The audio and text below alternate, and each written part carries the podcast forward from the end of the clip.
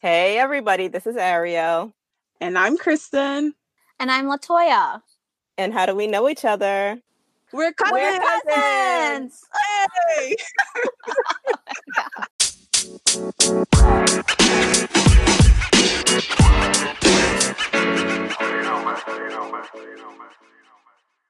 What's up, everyone, and welcome to another episode of Bread, Fruit, and Biscuits.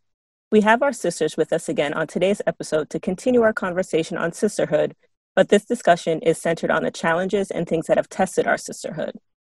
If you haven't listened to our first show on sisterhood, please be sure to check it out. Please note that this episode engages largely in discussions on domestic violence and substance abuse that some may find disturbing. If you or someone you care about is experiencing intimate partner violence, we encourage you to seek support from the National Domestic Violence Hotline, which is available 24 hours a day, seven days a week, 365 days a year, at 1 800 799 7233. Again, that number is 1 800 799 7233. Or you can visit their website at www.hotline.org. If you or someone you care about is struggling with substance abuse, the Substance Abuse and Mental Health Administration has a national helpline that can provide you with information and referrals to local treatment facilities, support groups, and community based organizations. You can reach them 24 hours a day, seven days a week, 365 days a year at 1 800 622 4357. Again, that number is 1 800 622 4357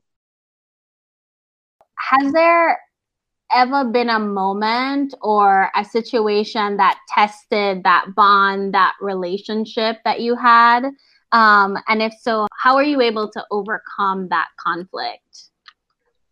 About a year and a half, so last May, so a year and a half ago, like I've always struggled with alcohol, always. This goes back to just having bad friends. Before I was 21, hanging out the liquor store, like, hey, you, can you buy a bottle? You know, just stupid stuff like that. But then you go to the Navy, where the entire culture with the Navy mm. is drinking. Everyone drinks. So that kind of just um, started my spiral into alcohol and just, uh, it became like a comfort zone for me. Like a, I had to drink to feel comfortable to speak to people. I had to feel, I had to have some type of like liquid courage to go out to have conversations to just it became part of my daily life and um i decided to like go into like a outpatient uh, rehab place not rehab but just like a treatment center. And i was doing good. I was sober for a long time. I was like oh i've been doing good. I could control this you know? So then i start drinking early in the morning and i got a dui and i popped like over double of the limit at like 10 in the morning. And then after i, I still kind of um, went through time periods where i would uh, not drink for a while. But then when I drink, I found out that I'm a binge drinker. So I'll drink, drink, drink, drink, drink, and I'll feel fine for a very long time. And then I'll black out and I don't even know I'm blacked out. So it's just mm-hmm. like, I'm there, but it's like no one's home. You know what I mean? And I don't even mm-hmm. realize that I'm just I'm I'm totally gone or whatever. So it's just um like I'm I'm doing like the whole sober October. So I haven't had a drink in like a month and oh, almost a month. But it is hard being in a situation where Jake still drinks around me all the time, you know.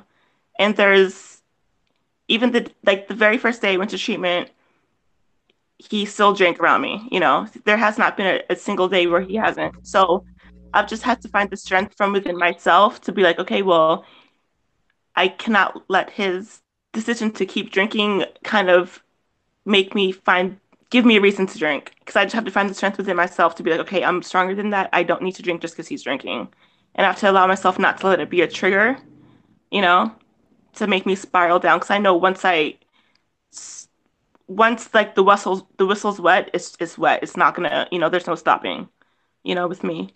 So I just have to either make a decision. Like I know it's either I completely stay away from it for you know until I could deal with my whatever trauma that I have, or you know, I'm gonna keep going around the same mm-hmm. roller coaster and expecting like a different turn, but it's still the same roller coaster, you know? Mm-hmm. I've talked to Ariel just about like my struggles and how to and this goes back to what we were talking about earlier where I just I'm in awe of her ability to be sober and still be herself where I've had to feel the need to have alcohol in order to be quote unquote myself, which really is just mm-hmm. like a cop out. It's just an excuse. Oh, well, why are you drinking? Oh, I'm stressed. Or why are you drinking? Oh, to feel comfortable. I just need to be comfortable with myself in order to, um, I, I don't even know how to put it, but. I'll jump in. I'll jump in. Um, so I will say the past year and a half has been incredibly just confusing because we, and I, when I say we, I'm talking about myself, my dad, and my mom we started getting phone calls from Jake, Rachel's husband, kind of expressing concerns with Rachel and her um, drinking the amount that she's drinking or when she's drinking. And so we didn't really know what was going on because we were just getting pieces of the story. We weren't getting the whole story. And there were times when we would talk to Rachel and two hours later we were getting a phone call from Jake and we were just like, well, we just talked to her. Like what the heck could have happened so quickly? And so there was at that time, there was a, also a lot of blame being placed on Jake, to be honest, um, because we didn't really understand. We didn't think that he had the best intentions. We didn't think that he had Rachel's best interests at heart, and that we, and we also didn't think that he was creating a healthy living situation for Rachel, for Evan, and for himself. So we were placing a lot of blame on him. And then I started to talk to my dad a little bit more about how I feel like some of this could have been, it, I felt like Rachel's inner child needed to be healed. And I think that that's still something that she needs to pursue. I think that a lot of the a lot of the reason for why she is acting out is just because of unresolved mm-hmm. trauma from when we were young. So I I do carry with me, and I will add the caveat that Kristen and I have talked about this whole Strengths Finder test. Um, and responsibility is one of my top like five strengths, which brings me to say that I feel a sense of responsibility for why Rachel is acting out a little bit because of some of the mean things or, you know, excluding her or just some of our negative interactions. I take responsibility for. And I know it's not completely my fault. I know it has the the situation is very complicated, but I do carry a little bit of that with me. And so the, it's it's just been a very stressful year and a half because you don't know what to say, you don't know what to do. It's kind of like you want to fix the situation, but at the end of the day, it's the that person needs to make decisions for themselves. Like you can't go in and rescue somebody. We we tried that. We were just like, Rachel, why don't you, you know, take some a leave of absence from work, go down to Florida. We can, you know, we'll pay for you to do a treatment, um, an inpatient treatment facility.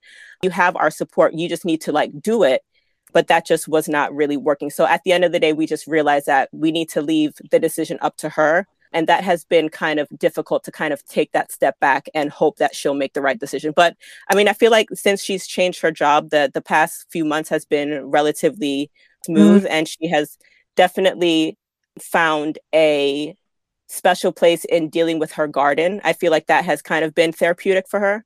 So I'm hoping that like she continues to find healthy ways to kind of cope with any sort of negative emotions or insecurities that she is dealing with.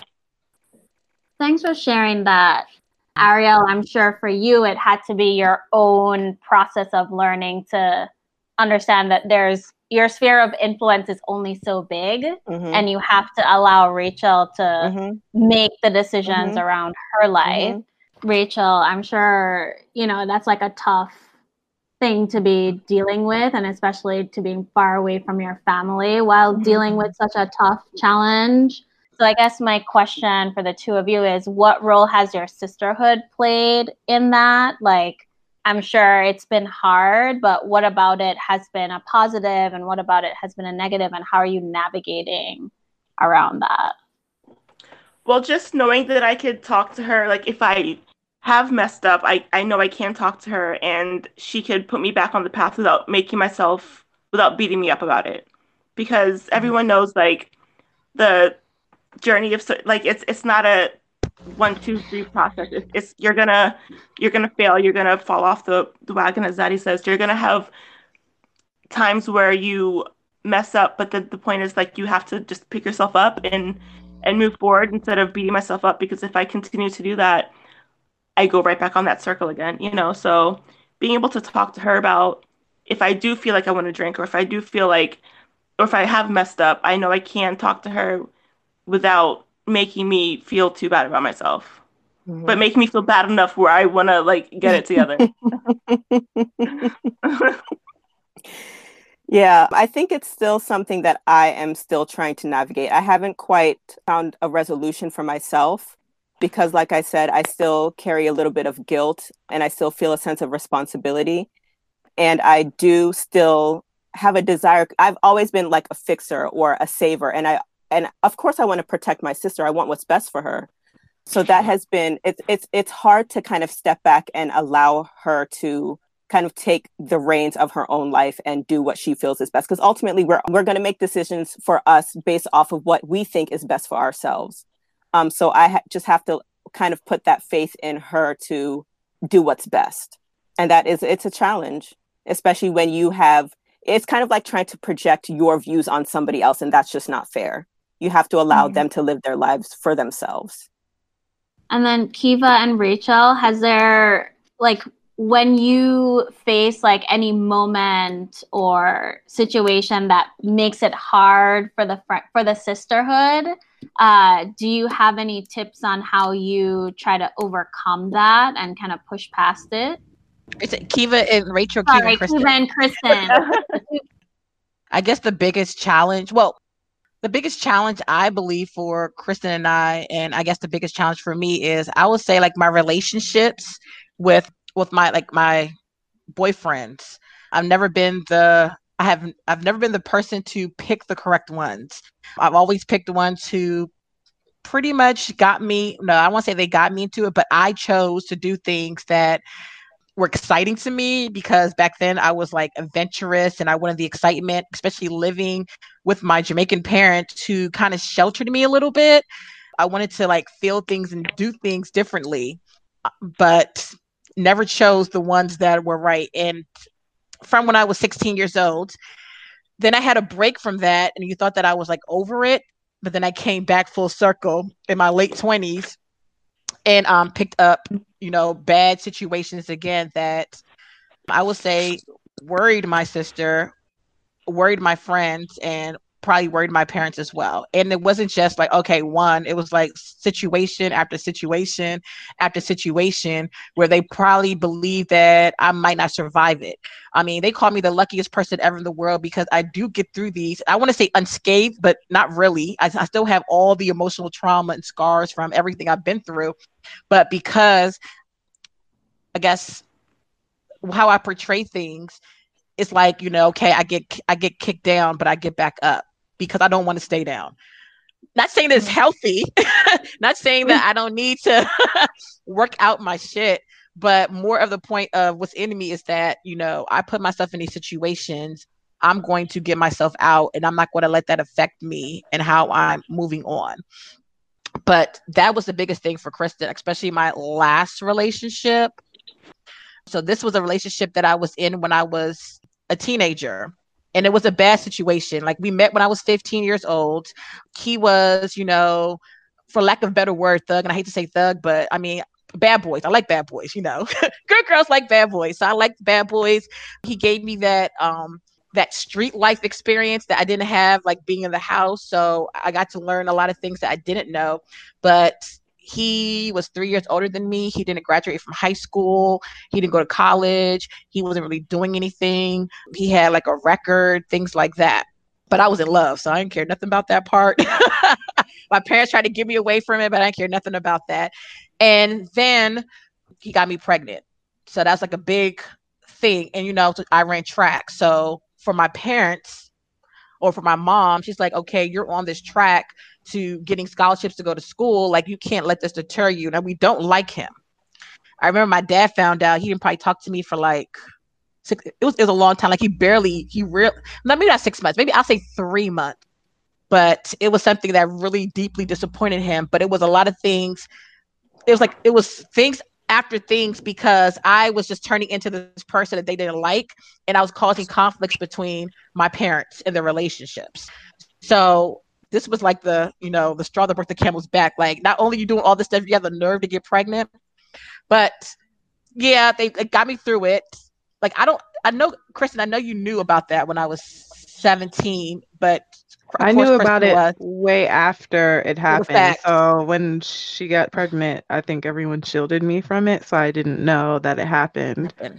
I mean, I would, you know, not to interject, but it's just one of the biggest things that causes stress on our relationship is because of the Mhm. boyfriends. To be honest, like growing up, she was into boys, like she was boy crazy. And so that also, I think it add another layer is I'm not really interested in hanging out with my sister. And I, it wasn't until one of your boyfriends that actually was very family oriented and was kind of like, why don't you hang out with your sister? I mean, this is Mhm. I was older. I was like 17, 18. Like, I feel like that's the hard part for me. It kind of took you being in a relationship with this type of dude who could teach you the value of your family and relationship for you to like spend a lot of time with me. At Mhm. 17 or 18, we spent a, a way more time together, hung out a lot, would go to like movies together. Because Mhm. prior to that, every time my sister would have a boyfriend, like, I mean, literally, it was like, "Oh, I don't really want to hang out with her. And Right. so, you know, and it got to the point, I don't remember when I said it, but I do remember saying, like, I, it's after 17, 18, it was like, every time you get a boyfriend, all of a sudden you don't want to talk to me or hang out with me. Mhm. And that's frustrating because you can still, you know, hang out with Be me even with a sister. boyfriend. And so that, but then the other part is just with the type of guys too. You know, part of it is just you're praying like, okay, if she meets a guy, hopefully he's a decent guy because I we notice like, oh, Kiva, when is a decent guy, like her life is okay. But when you're dealing with a dude that's not any good, Decent. it causes like a whole bunch of problems. There are periods in I I mean, Ariel and I went to school together and that two year period, I would talk to Ariel about like, oh, like I haven't talked to my sister. When I go home, you know, we barely see each other. She don't come home. I don't see her. Every time I see her, she's drunk. She high. Literally for two years, I hadn't seen my sister sober. I couldn't say anything about it because I knew that if I was like, Kiva, you drinking all the time, it's just like, oh, you're being judgmental. And I was like, I'm gonna bring it up. I'm gonna even make a a rough, you know, relationship even rockier. Like it will even cut down that um well not cut down, but break down that communication even more. You know, I understand what it feels like to worry about your sister and what's going on because Kiva's not joking when she said life threatening. You know, there's some people alive in this world because their parents pray for them. I legit feel that way, and I'm not mm-hmm. exaggerating. It's just the last boyfriend, the one that passed. I don't know how much tell True. about I'll, that. I'll get to that part because it was like more before them that piece. But just as she said, yes, it's just the bad decisions that you make and the people that you bring into your life. So even before the last one who passed away, there was one before him that was, I would say, the cause. Oh yeah, because just like Rachel said, well, to an extent, like all he did was like drink. That's all he did was drink. And we have we happened to live together, or he happened to live with me because he asked to stay for a weekend and never left. But anyway, ain't the point. But- and then two years later or whatever. But think about this. I kind of I felt like I lived that straight and narrow for so long. So now that I've done the things I'm supposed to do, graduated from got my master's, got my job, got my place, I'm gonna, you know, go out there and just have fun. But it was too much fun. It was just too much because he was a bona fide alcoholic. Like literally to this day, he's still an alcoholic. And even though he was fun, he was very charismatic and you know, we did have fun. All we did literally is drink. Like it was to the point where it affected my job. So like literally I'll go teach, come home, drink until I pass out, and then try to get up the next day and do that. So between drinking and smoking, just high all day, that's all I did for at least like two years of my life before again got into another precarious situation not by my doing but me allowing where since he was living with me and he had like alcohol and then he have like drugs or whatever he would like leave it out for people to see and then um somebody came and robbed him. I was i happened to not be home. Then that was kind of like my final straw. I'm like i can't i don't want to die. And so i kind of kicked him out. But then like two weeks later they came back broke into my house and stole all my stuff everything all my tv everything. They took everything from me. And that kind of that opened my eyes. So i stopped dealing with him and then i started being better. So some things just got to be done with it like you don't want to bring back that mm-hmm. negativity in your life and you got to mm-hmm. to, to to be away so you know i left that situation then maybe a year later got pregnant with Cameron. So that kind of changed my life too, as well with Cameron. And then five months in, Cameron's five months years old, and the boyfriend from when I was 16 who got me pregnant magically popped back up on Facebook. And this is like what 15 to 18 years later. Like he mm-hmm. just comes back. So you're hoping that okay, 15 years pass, he's a different person. So he come back into my life and we kind of get reacquainted and everything's pretty good in the beginning until it's not. So this he's like on drugs. And I'm not saying like drugs like, you know, he's smoking weed, nothing like minor like that, but like he's doing he was smoking that what's it called? The the fake weed that changes your personality. Mm-hmm. Um, oh, that makes people eat people. Yeah, yeah, that, that that synthetic weed. Yes, he was doing that because he was on parole, so he couldn't do the other things. But then it just got out of control, where he was just he was just smoking. I don't know if he was doing heroin, he was doing crack. I don't know. He's doing every drug you could possibly think of that alters personality. And I didn't really know that he was doing all that because I'm not like the most street smart person. Like I'm not. I don't know anything about drugs. I didn't do drugs besides, you know. but I didn't do all those hardcore drugs, nothing like that. So I don't know what it looks like. I don't know how it. I don't know any of those things.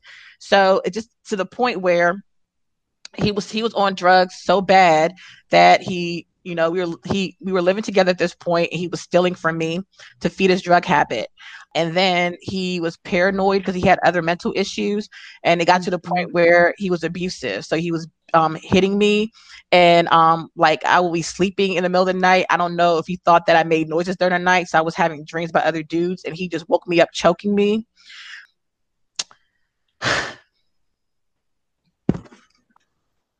Kiva, I don't know. I was scared. I was scared for my life, and I never tell anybody this. I know talking about this kind of helps other people not put themselves in situations like this. But I was I wanted to get out so bad, and I was so scared to get out the situation because not only I brought him into it with my daughter, and then he knew where my parents lived. I was scared that he was so unstable.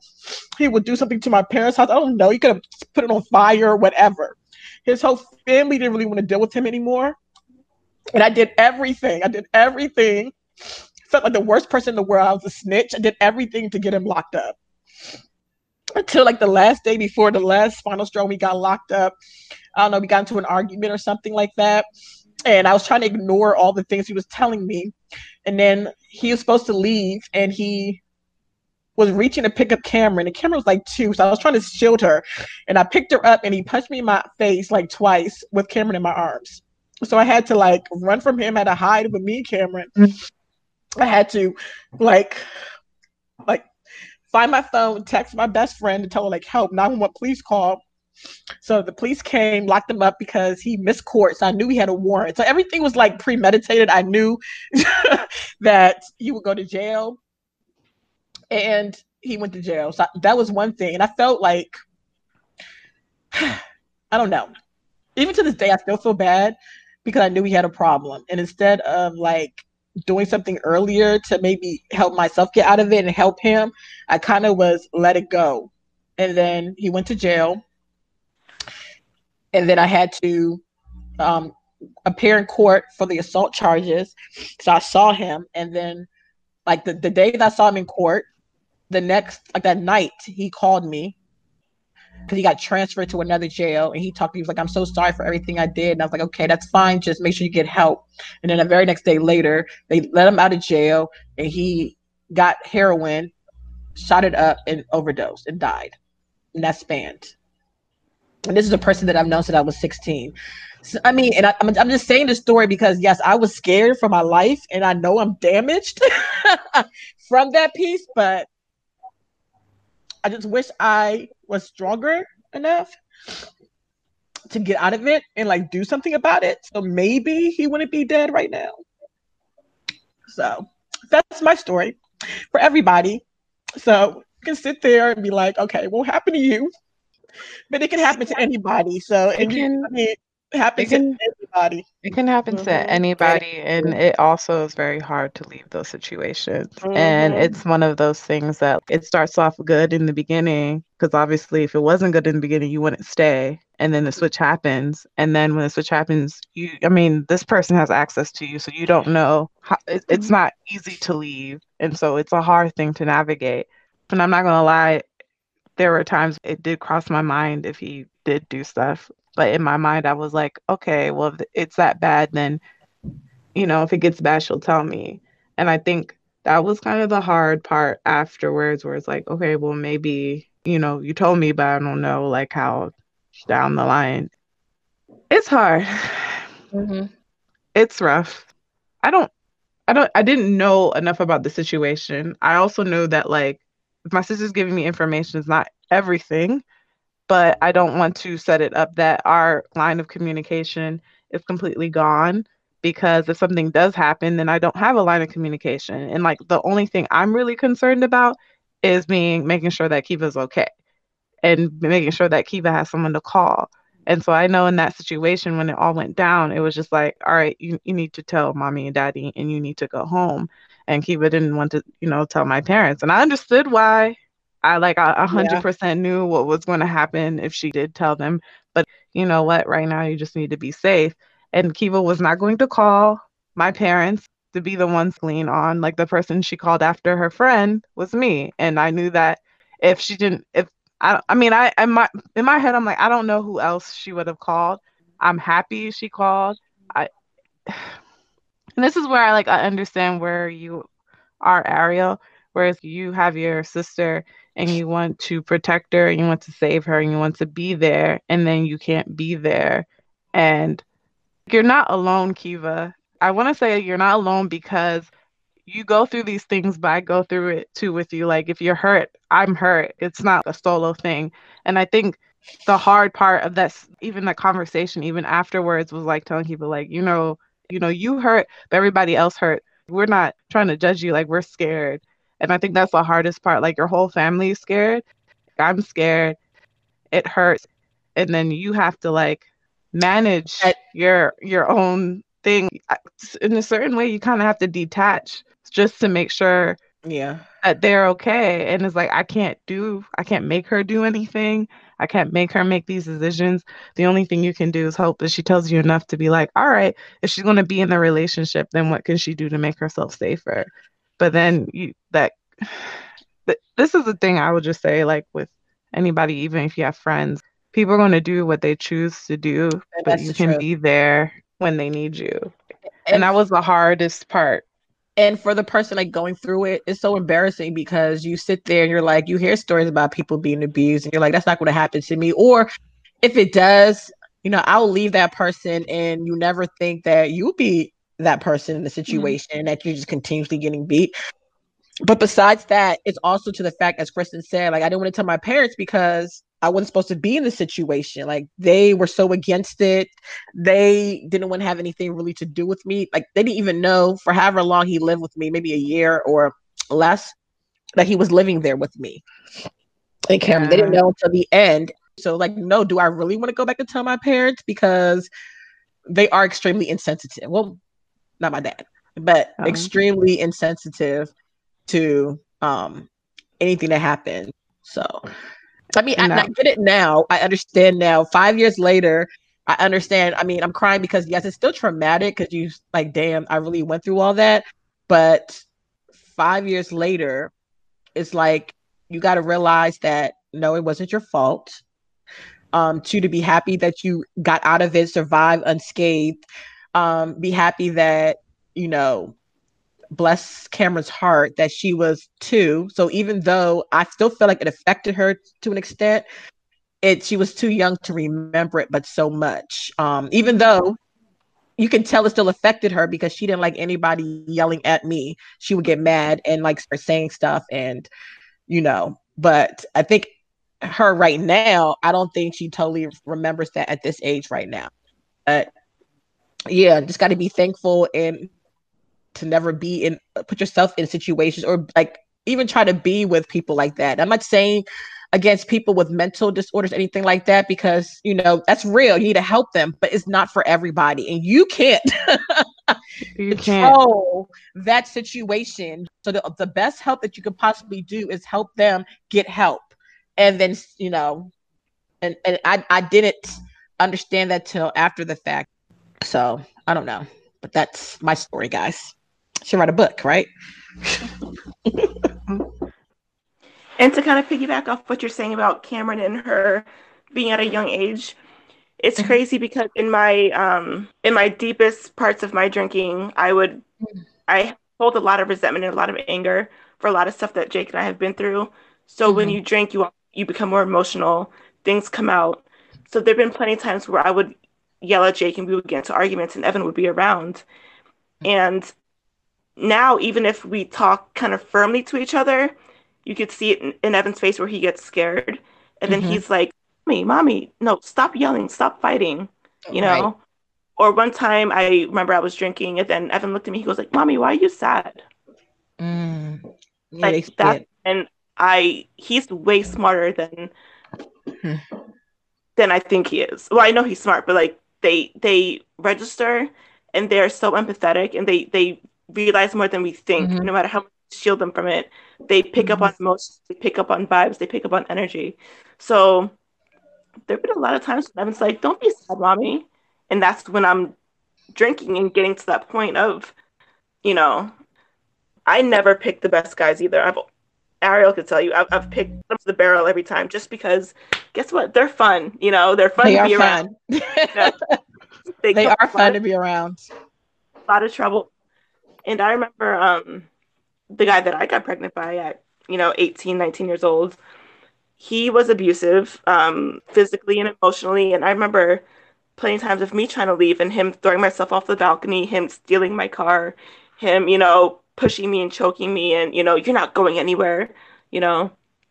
And then uh, I remember when I brought my ex home, Ariel couldn't stand him, you know.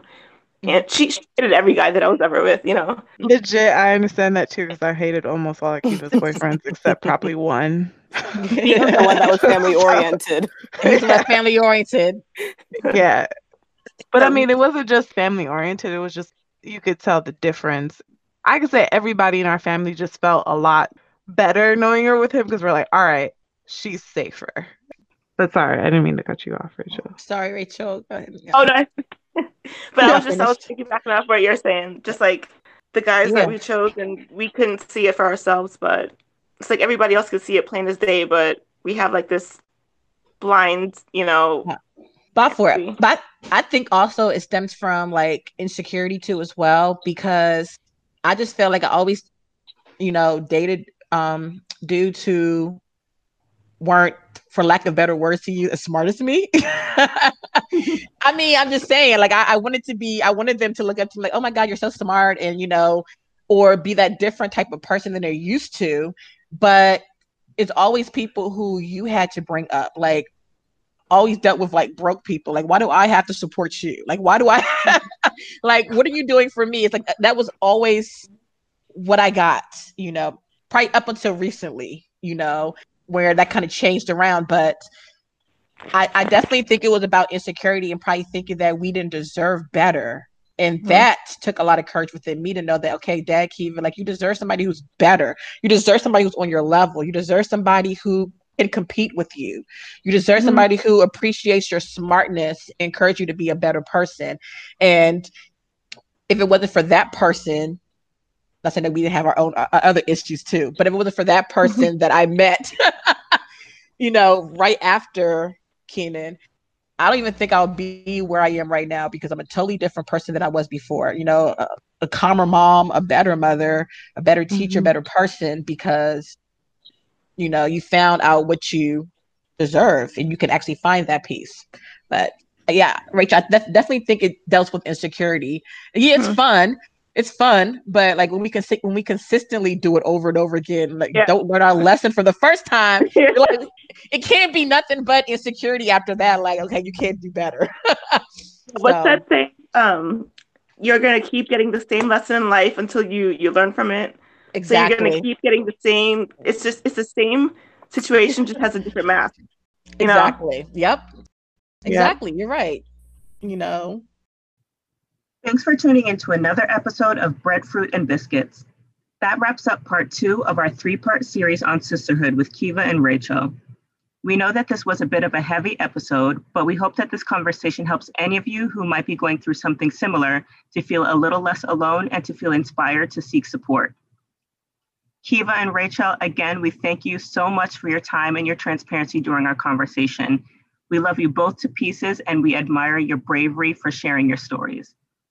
Please be sure to stay tuned for the last part of our sisterhood series where we talk about Kiva and Rachel's experience a little bit deeper but from our perspectives as sisters.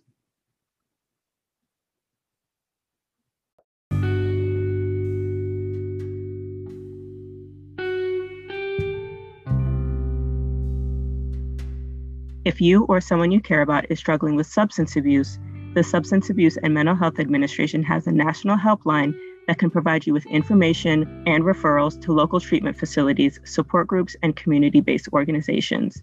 You can reach them 24 hours a day, seven days a week, 365 days a year at 1 800 622 4357. Again, that number is 1 800 622 4357. You all, please be encouraged. Please take care of yourselves and each other as best as you can.